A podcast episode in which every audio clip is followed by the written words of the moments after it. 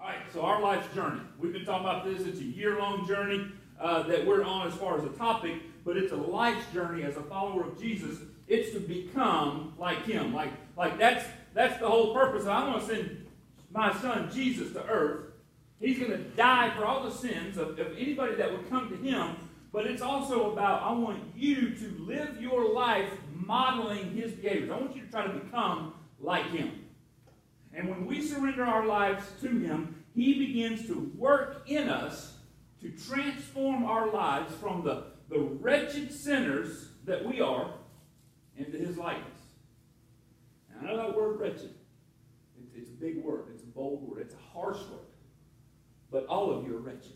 All right? I'm wretched. Because with sin in our lives, that's, that's just what we are. And, and we can be good people, we can be good citizens of a country and still be wretched.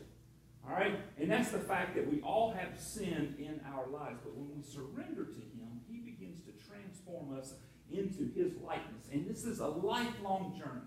I, I love verses, and they're sprinkled throughout the New Testament in Colossians and Ephesians and Galatians, Romans, 1 Corinthians, uh, Philippians. Says, and I'm sure of this, that he who began a good work in you will bring it to completion at the day of Jesus Christ. And, and what Paul's saying to the church is like, man, he, he's going to begin this, this work in you. And, and while you're going through the day to day, you know, while you're spending a month at the beach, okay, while, while, while the rest of us are working in our jobs day to day, I'm not singling anybody out, all right? We're jealous, all right? While you're jealous of people having the opportunity to go to the beach, I'm going to I'm going to work in your life and, and that's what Paul's saying to the church. And, and we're not going to be complete until we are back in the presence of Jesus when he returns to get us. And so the work is it, it's this lifelong journey, and it happens as we live in relationship with other people. And when Jesus returns, it's complete. But here's the truth. Here's the truth about this, and, and, and, and we've talked about some hard hitters the past several weeks. We've talked about patience. And, and, and you know, hey, we, we can tune patience out. Nobody likes to really talk about patience. We've talked about patience. I've talked about gentleness. Okay, we talk about self-control. Man, as we talk about some of these, these uh, characteristics of Jesus and the transformation that needs to happen in our lives, some of this can be very uncomfortable. And that's true for today. This is one of those topics that when you understand what it means in the Greek and when you understand how it meant in the New Testament. I'm telling you right now, it's, it's going to it's gonna make all of us feel uncomfortable. Gold. We like gold. Well, everybody loves the finished product of gold, right? But gold doesn't just happen. Like when you dig gold out of the ground, you mine it. I mean, it's ugly. It, it doesn't have the appeal that it has at the jewelry store. And gold, we know, goes under intense pressure and intense heat, and it's purified to the finished product that we like. And that's what God, when we surrender to the Lordship of Jesus in our lives, that's what He's going to do. There's going to be intense pressure, there's going to be intense heat, but you are going to come out pure like gold. But that gold goes through some pressure that gold goes through some things that it doesn't like. Now, look, there's some characteristics of Jesus that I, I just naturally gravitate towards, right? And, and, they're a whole lot easier than some of those. Well, today, we're going to purify you. We're going to bring the heat. And there's going to be pressure. Not from me, but from the Word of God. There's only one preacher. We say that a lot around here. There's only one preacher, and that's the Holy Spirit And I'm praying, and I've been praying this week, what happens today is going to encourage you, it's going to inspire you, and it's going to convict you to live out what we're talking about. And it's going to take you, as it does me, it's going to take us out of our comfort zone. And so, all the characteristics of Jesus, we cannot make a list without adding boldness. Now, I love doing this exercise uh, at DS1s and these trainings that we go through. And, and, and man, people will be throwing up all kinds of things. You know, uh, Jesus is this, and Jesus is this, and Jesus is this, and Jesus is this. And boldness never makes the list until, until we throw it out there. And they're like, oh, yeah, Jesus was bold. Boldness is used two primary ways in the Bible. All right, first way, mostly in the Old Testament, certainly some in the New Testament, but a lot in the Old Testament. Uh, boldness means this it's, it's having confidence to come before God, right? That, that's one way it's used. And, and here's the other way. We're going to put this up, and I want you to, we're going to leave it up here for just a second. Uh, boldness, uh, it, the word in Greek is, is, is parrhesia, okay? And it's the trait of being willing to undertake activities that involve risk or danger, especially that involve being honest and straightforward in attitude and speech. So just let that sit there for just a minute. So when we think of Jesus, we think of his gentle spirit. We, we, we think of meekness. We think of his love. We think of, of patience. But there's boldness. There's boldness found in all of those. Think about Jesus coming on the scene in the time frame, he said some really controversial things not near as controversial to you and I today as they were back then. But when he said things like John 14, 6, I am the way, the truth, and the life. No one comes to the Father except through me. The, the, those were words that, that the religious leaders could hang him on and have him arrested and killed. Because he is claiming to be the Messiah. Now, he is the Messiah. But, but, but this, this is a bold statement when it was said to the audience that it was said to. I am the one way to get to heaven, and there are no other ways to do it. Right? Uh, he, he also said this in Luke chapter 14. If anyone comes to me and does not hate his own father and mother and wife and children and brothers and sisters, yes, and even his own life, he cannot be my disciple. Whoever does not bear his own cross and come after me cannot be my disciple. That, I mean, that's a bold word when you're trying to gain an audience, right? Hey, I, I mean, I know, I know y'all here listening to me and everything, but if, if you if you love your mom and your daddy more than you love me, you can't be my disciple. Right? If, if, if, if you love your wife and your children, if you put them, if you elevate them above me, you cannot be my disciple. I mean, Jesus said controversial things in the moment. And that's, that's boldness. Matthew 6, 24. Here's another one. Listen to this one. No one can serve two masters. For either he will hate the one and love the other, or he will be devoted to the one and despise the other. You cannot serve God and money. It, it hit me when I was preparing this one. And, and I'm not obviously not an English major. You, you pick that up every single every single week, right? But the word right here, you cannot serve God and money. It's, it's not possible to do. If, if you're trying to balance your life where, where, where something and God are competing for each other, you cannot do that. You, you cannot say, I'm sold out to work, and, and I'm going to give work everything, and I'm going to sacrifice what's important. I'm going to sacrifice my quiet time with God and my, my, my church attendance and, and my responsibility and command to disciple other people. I'm going to put work up here with God and I'm going to try to balance it out. And Jesus is like, oh, you can't do that. So guess who you're serving? I mean, many of us think that we're, we're serving both. No, you're not. You're serving the other thing. God cannot share time with anything. It's His throne and His throne alone.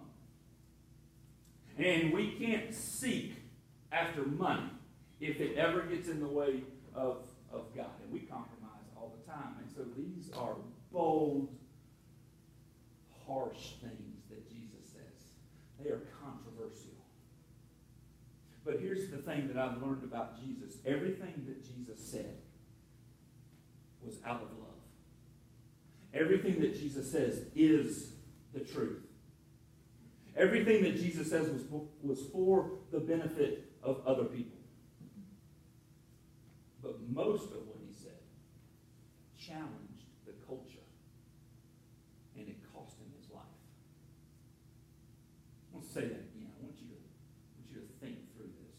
Everything Jesus said was out of love. Even if the people received it as controversial, it was still out of love.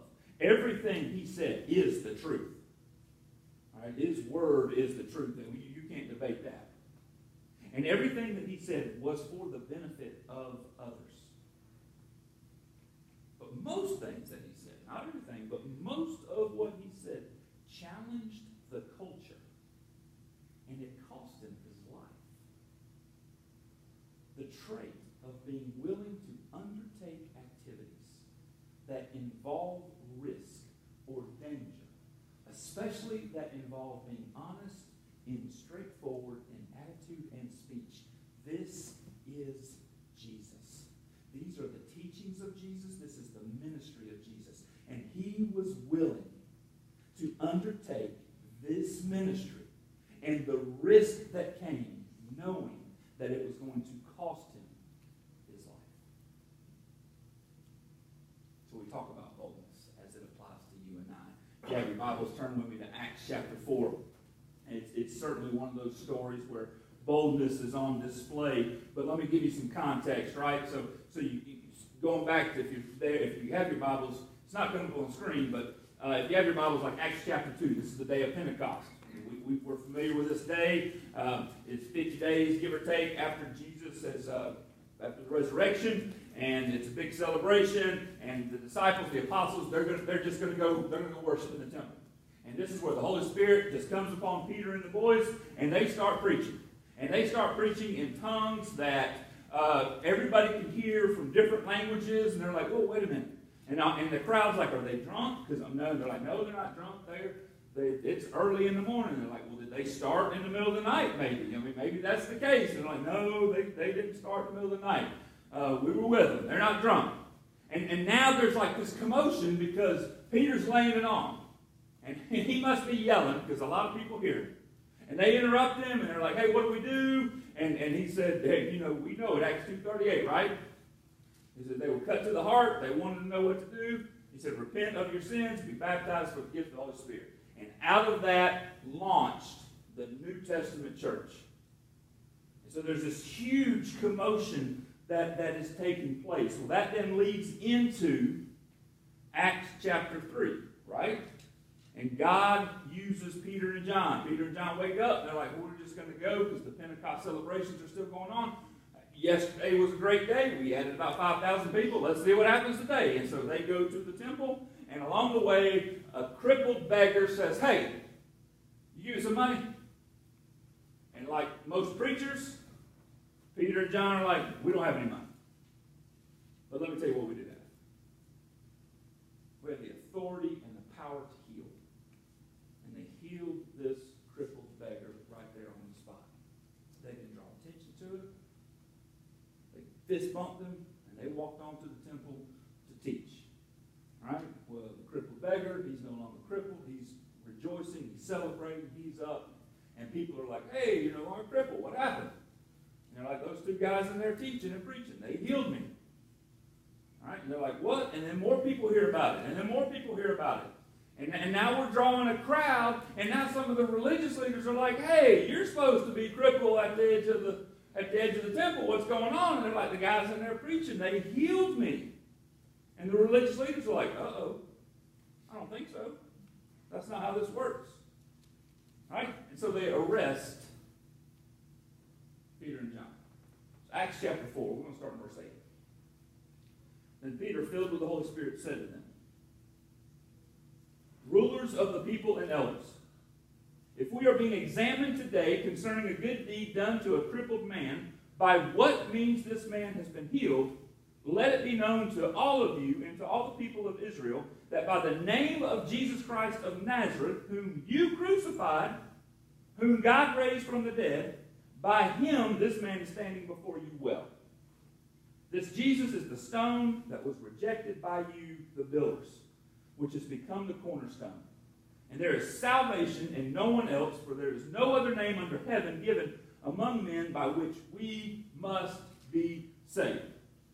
Now, verse 13, when they saw the boldness of Peter and John and perceived that they were uneducated common men, they were astonished, and they recognized that they had been with Jesus. But seeing the man who was healed standing beside them, they had nothing to say in opposition.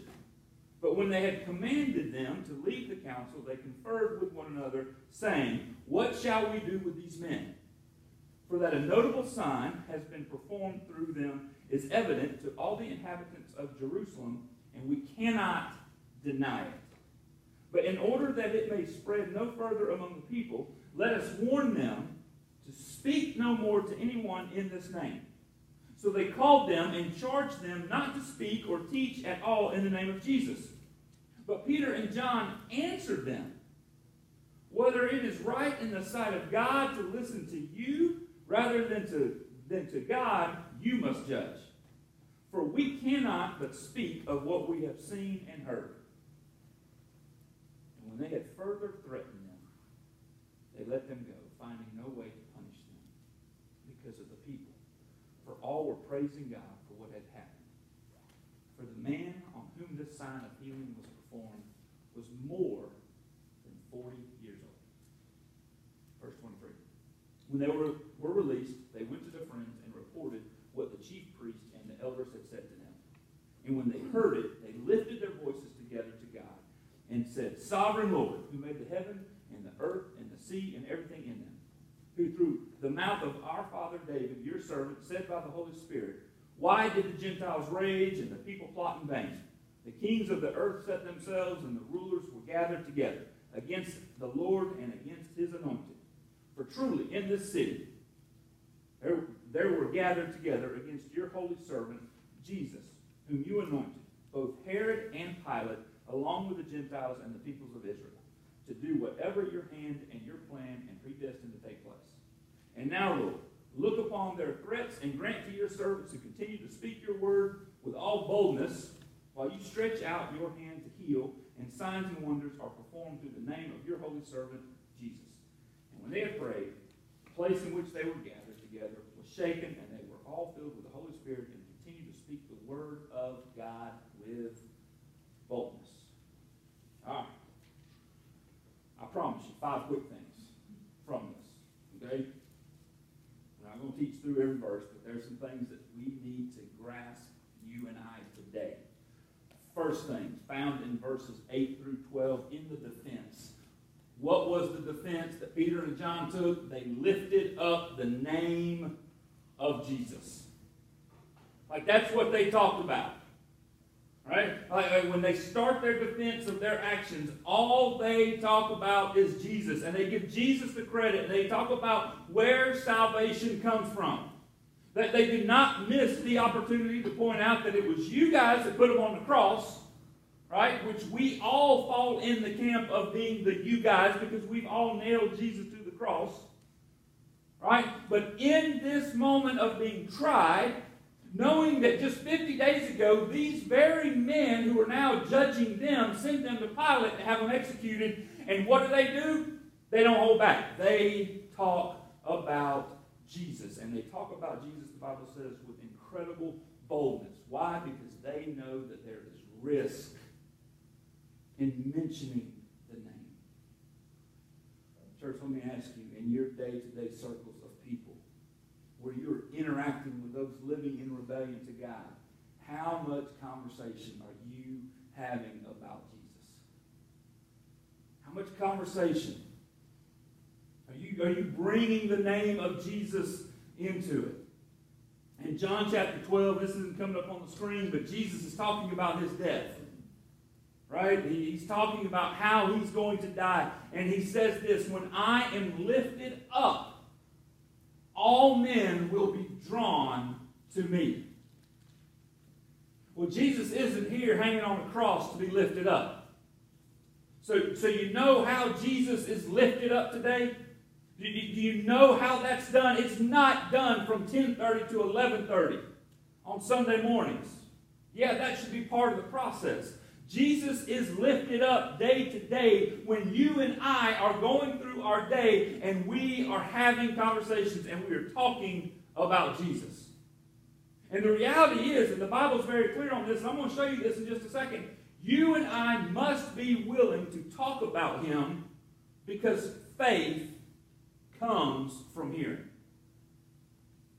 Romans 10, 14 through 17 says this. Paul wrote to the church, but how can they call on him to save them unless they believe in him? And how can they believe in him if they've never heard about him? And how can they hear about him unless someone tells them? And how will anyone go and tell them without being sent? That is why the scriptures say how beautiful are the feet of messengers who bring good news. But not everyone welcomes the good news.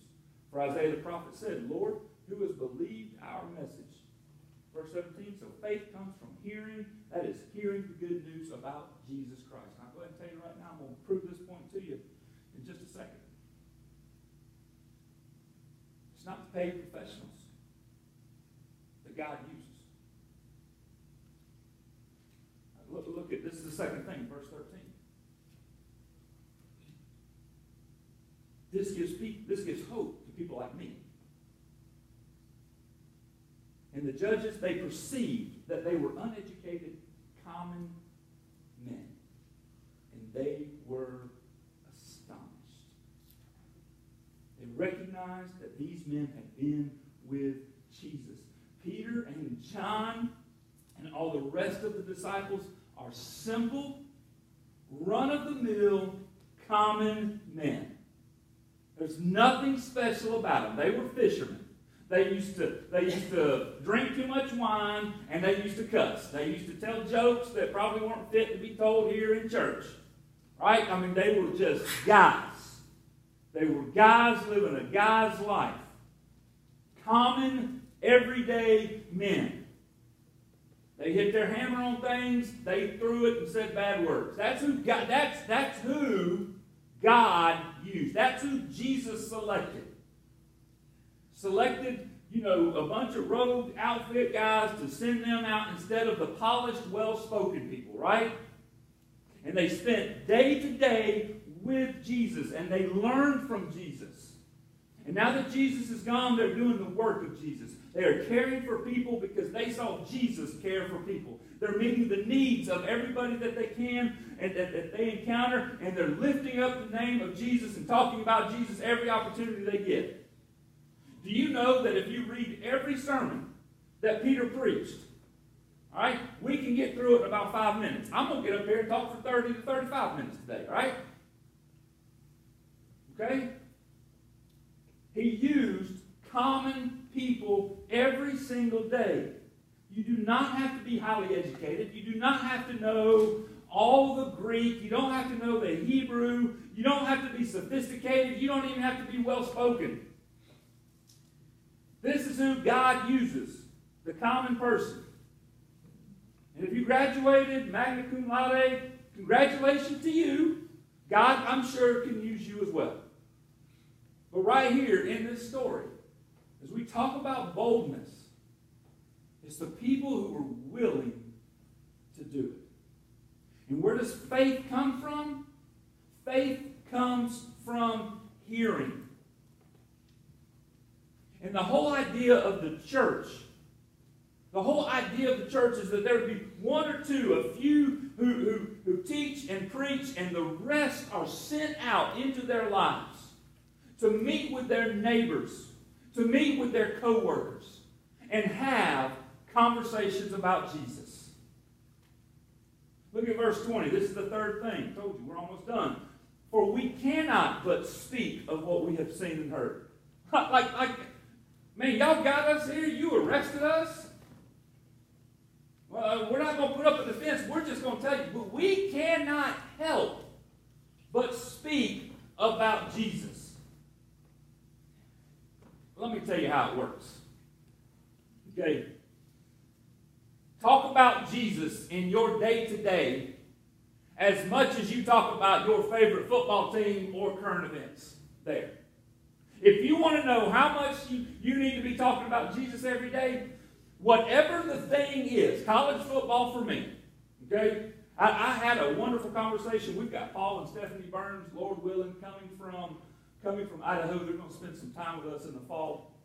Uh, speaking of common men, all right, Paul might be listening to this. He, he's told me he tunes in. Paul is like backwoods hillbilly Montana. Okay? He, he, he, he is just, he's, he's there. He married up. Stephanie, his wife, is, is amazing. All right? Paul and Stephanie were huge success. Made a ton of money. All right? Built a, built, built a business up in the recession 2008, 2009, 2010 in the construction business. Their business doubled every single year in the middle of the recession. Their life, their marriage, I'm not going to tell their whole story, they're going to tell their story. Their life, their marriage, man, was falling apart. It was on the rocks. And God stepped in and He intervened, and they sold everything. They sold their house, they sold their cars, they bought a single car, they bought a camper, and they lived in a camper for the kingdom. All right? So I'm sitting down and I'm having conversations about with, with Paul and Stephanie. We've been to their house before, we love it, and they're like, hey, explain to us this NIL deal that's happening in college sports. Like we heard about it someplace else. And we started talking about the culture. Uh, it, it, we started talking about the college football culture in the state of Alabama. Right? And they were like, are you serious? like your stadiums have 90 plus thousand? And I'm like, only the good ones? You know? right? I mean, we, we got the stadiums go over 100,000. And here's the thing, they're all the same size, just some decide to cram more people in the same space. Right? And, and, and, and I'm like, this, this is the culture. And, and we had a 40 minute conversation about college football. And here's the thing in a few weeks, as it draws closer to college football, there's going to be all kinds of talk around the water cooler, around the ESPN articles, around all the stuff that's coming out there about college football. And we will literally spend hours talking about college football or whatever your thing is. Because I know not everybody in this room is all college football. Some of y'all were just a little bit further behind the rest of us, but you'll get there. Right? Some of you have different hobbies. You have different things that, that, that you, and you can talk about those things hours. That's what we do. We cannot but speak about Jesus. I was with a group of ministers this week. And man, when, when that announcement of, of Roe versus Wade was overturned, all we talked about for hours Roe versus Wade. Talked about all the stuff that's going to happen. We talked about how it's politicized. We talked about all of those things. Are we talking about Jesus as much? And you've been there. Been in the moments when you had like the big news. Like I've got some news that I can't wait to share with you. Well, we had a moment in here last week. If you missed last week, well, you missed it. You need to go back and listen to the sermon. No, last week we announced that the Lewises are expecting. Praise the Lord. Right? But we couldn't, we couldn't wait to share that when they were like, hey, we want you to do this. I'm like, what? Like to the church? The church? And I'm like, yeah. And I was, I was excited. I'm like, Michael, please don't mess this up. Don't please, please don't mess this up. I just messed that up. You know, when we when we have we have big news, maybe it's an engagement announcement, or maybe it's a job promotion, or maybe it's a pregnancy announcement. We we have that big news that man, I just gotta tell somebody. Are you ever that way with Jesus? I mean, that's how the disciples were, church. We are sitting here on trial. We know that you men have the authority to, to send us to Pilate to be crucified, but we cannot but speak of what we have seen and what we have heard. So let me ask you a couple of questions. Let me ask you a couple of questions to think on when it comes to speaking about Jesus. Are, are you able to share with others what Jesus means to you? Are, you, are you able to do that? Are, are you able to go across the street and talk with a neighbor, and are you able to just, in, on the fly, are you able to say, man, this is what Jesus means to me? And, and not like the Sunday school answer Jesus. You know, not, not the, well, he died on the cross for all of our sins. And if we, no, I'm not, that's it, got a place. I'll get to that place in just a minute. But I'm talking about, man, in my life. Let me tell you about how Jesus has, has extended grace to me. Do, do, you have, do you have a passion to give credit to Jesus for the things that he has done in your life? Are you able to share with others how they can be saved? I mean, somebody walked up to you today and said, Man, I want to give my life to the Lord. Do, do you even know how to do this? I mean, you, they got to hear the good news. I can tell you that. It starts there. We just read that. And, and then they got to believe. And then there has to be this confession. Once there's belief in their heart, this, this this jumping into the swimming pool, all in kind of faith. Once, they have this faith, man, then, then there's the confession. We, we got to confess Him to others before others. I want the world to know that I believe in Jesus and He died for my sins. And then there has to be repentance. We kind of like I kind of like to skip over that whole repentance thing in the Christian church in my lifetime. We jump straight to baptism and we glorify and make baptism a big deal. It's because others don't. But we skip the repentance part of it.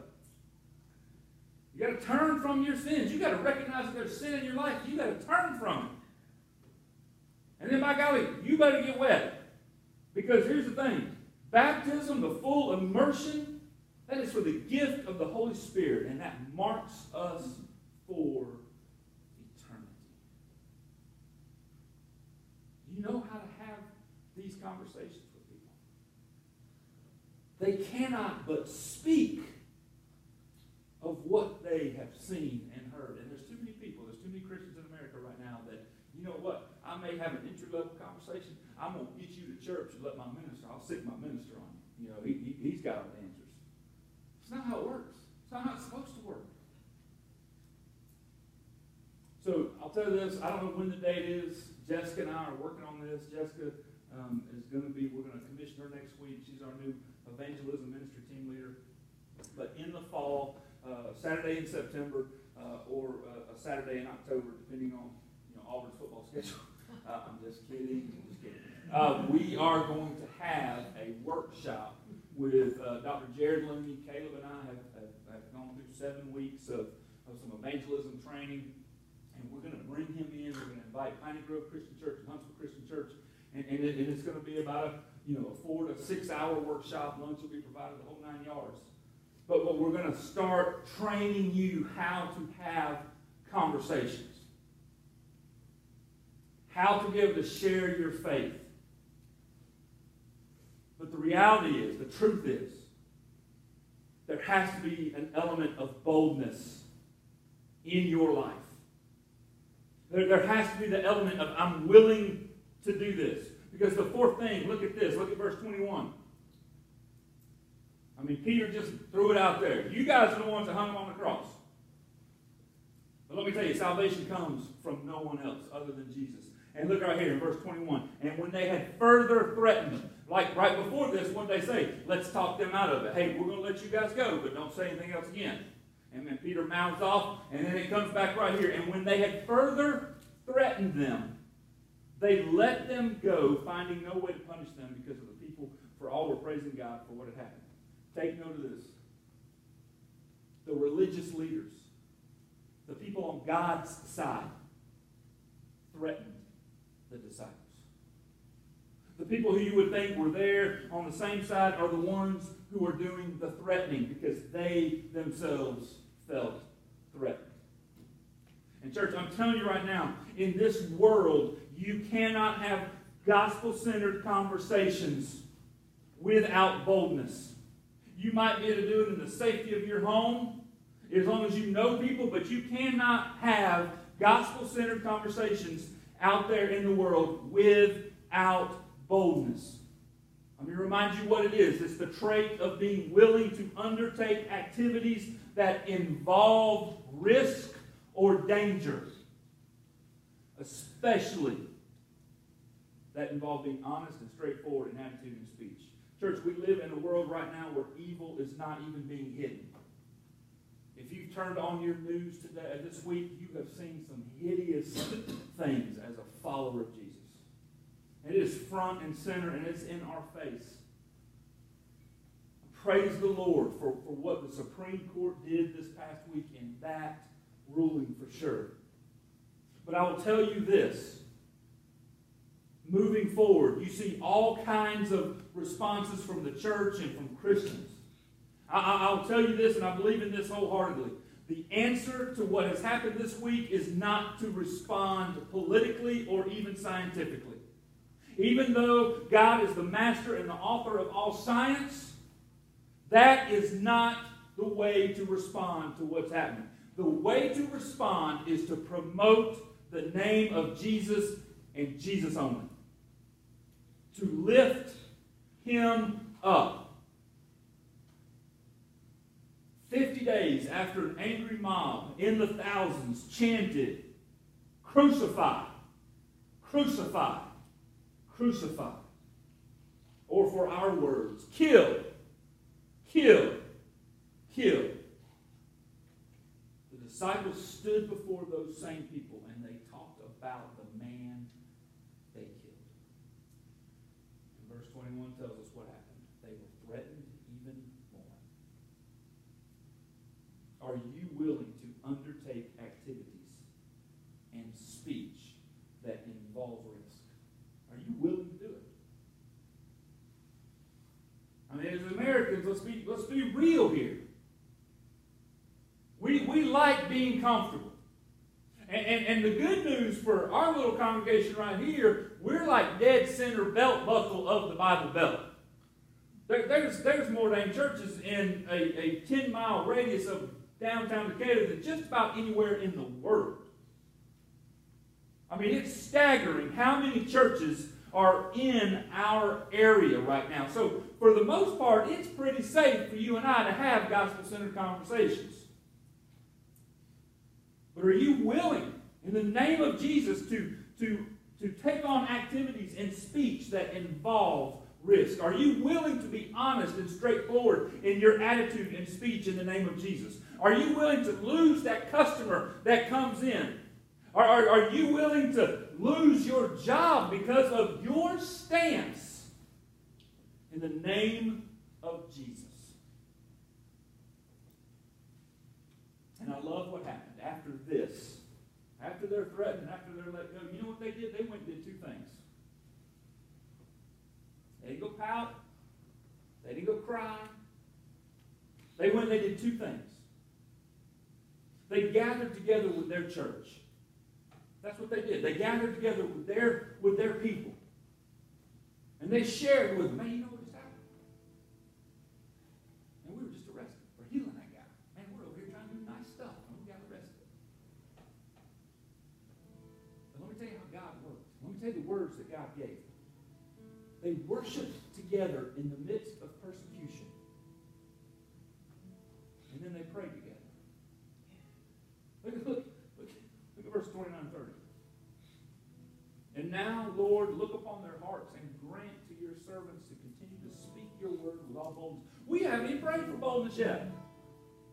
Like we haven't even got to the part where I mean, we're praying for boldness. They were just already bold, and now they're praying, give us more. And we saw what we did, and we saw the, the effect that it had. People were praising your name because of the work that was done, and we didn't hide it.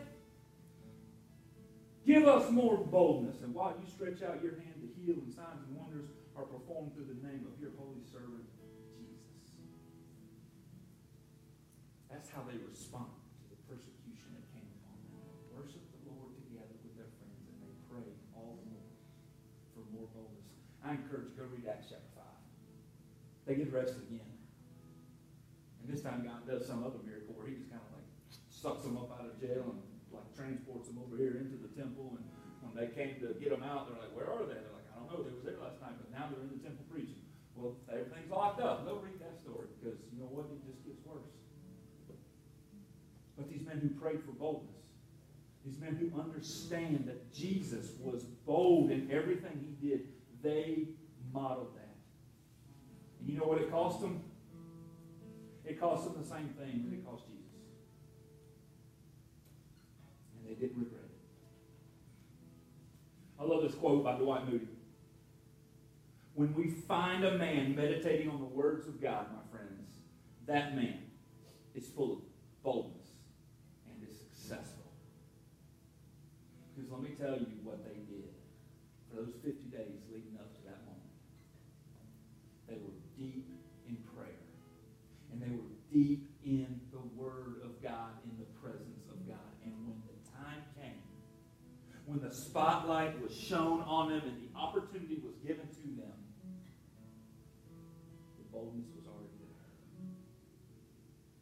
So here's our response today. I, Paul, to me, I mean, Jesus is Jesus, and we put Jesus over here, but Paul, the number of times that he was just arrested, beaten, all this kind of stuff in the name of Jesus, like he, he's, he's like the he-man of boldness for me. I want to pray for you the prayer that he asked people to pray for him as we close. Bow your heads with me. It's found in Ephesians chapter 6. To that end, keep alert with all perseverance, making supplication for all the saints, and also for me, that words may be given to me in opening my mouth boldly to proclaim the mystery of the gospel, for which I am, am an ambassador in chains, that I may declare boldly as I ought to speak. God, that's our prayer. Let it rest upon us. Give us the words and give us the opportunity. The opportunity is there, we know it. But give us the conviction. And you tell us you did not give us a spirit of fear, but a spirit of power. Let us be bold.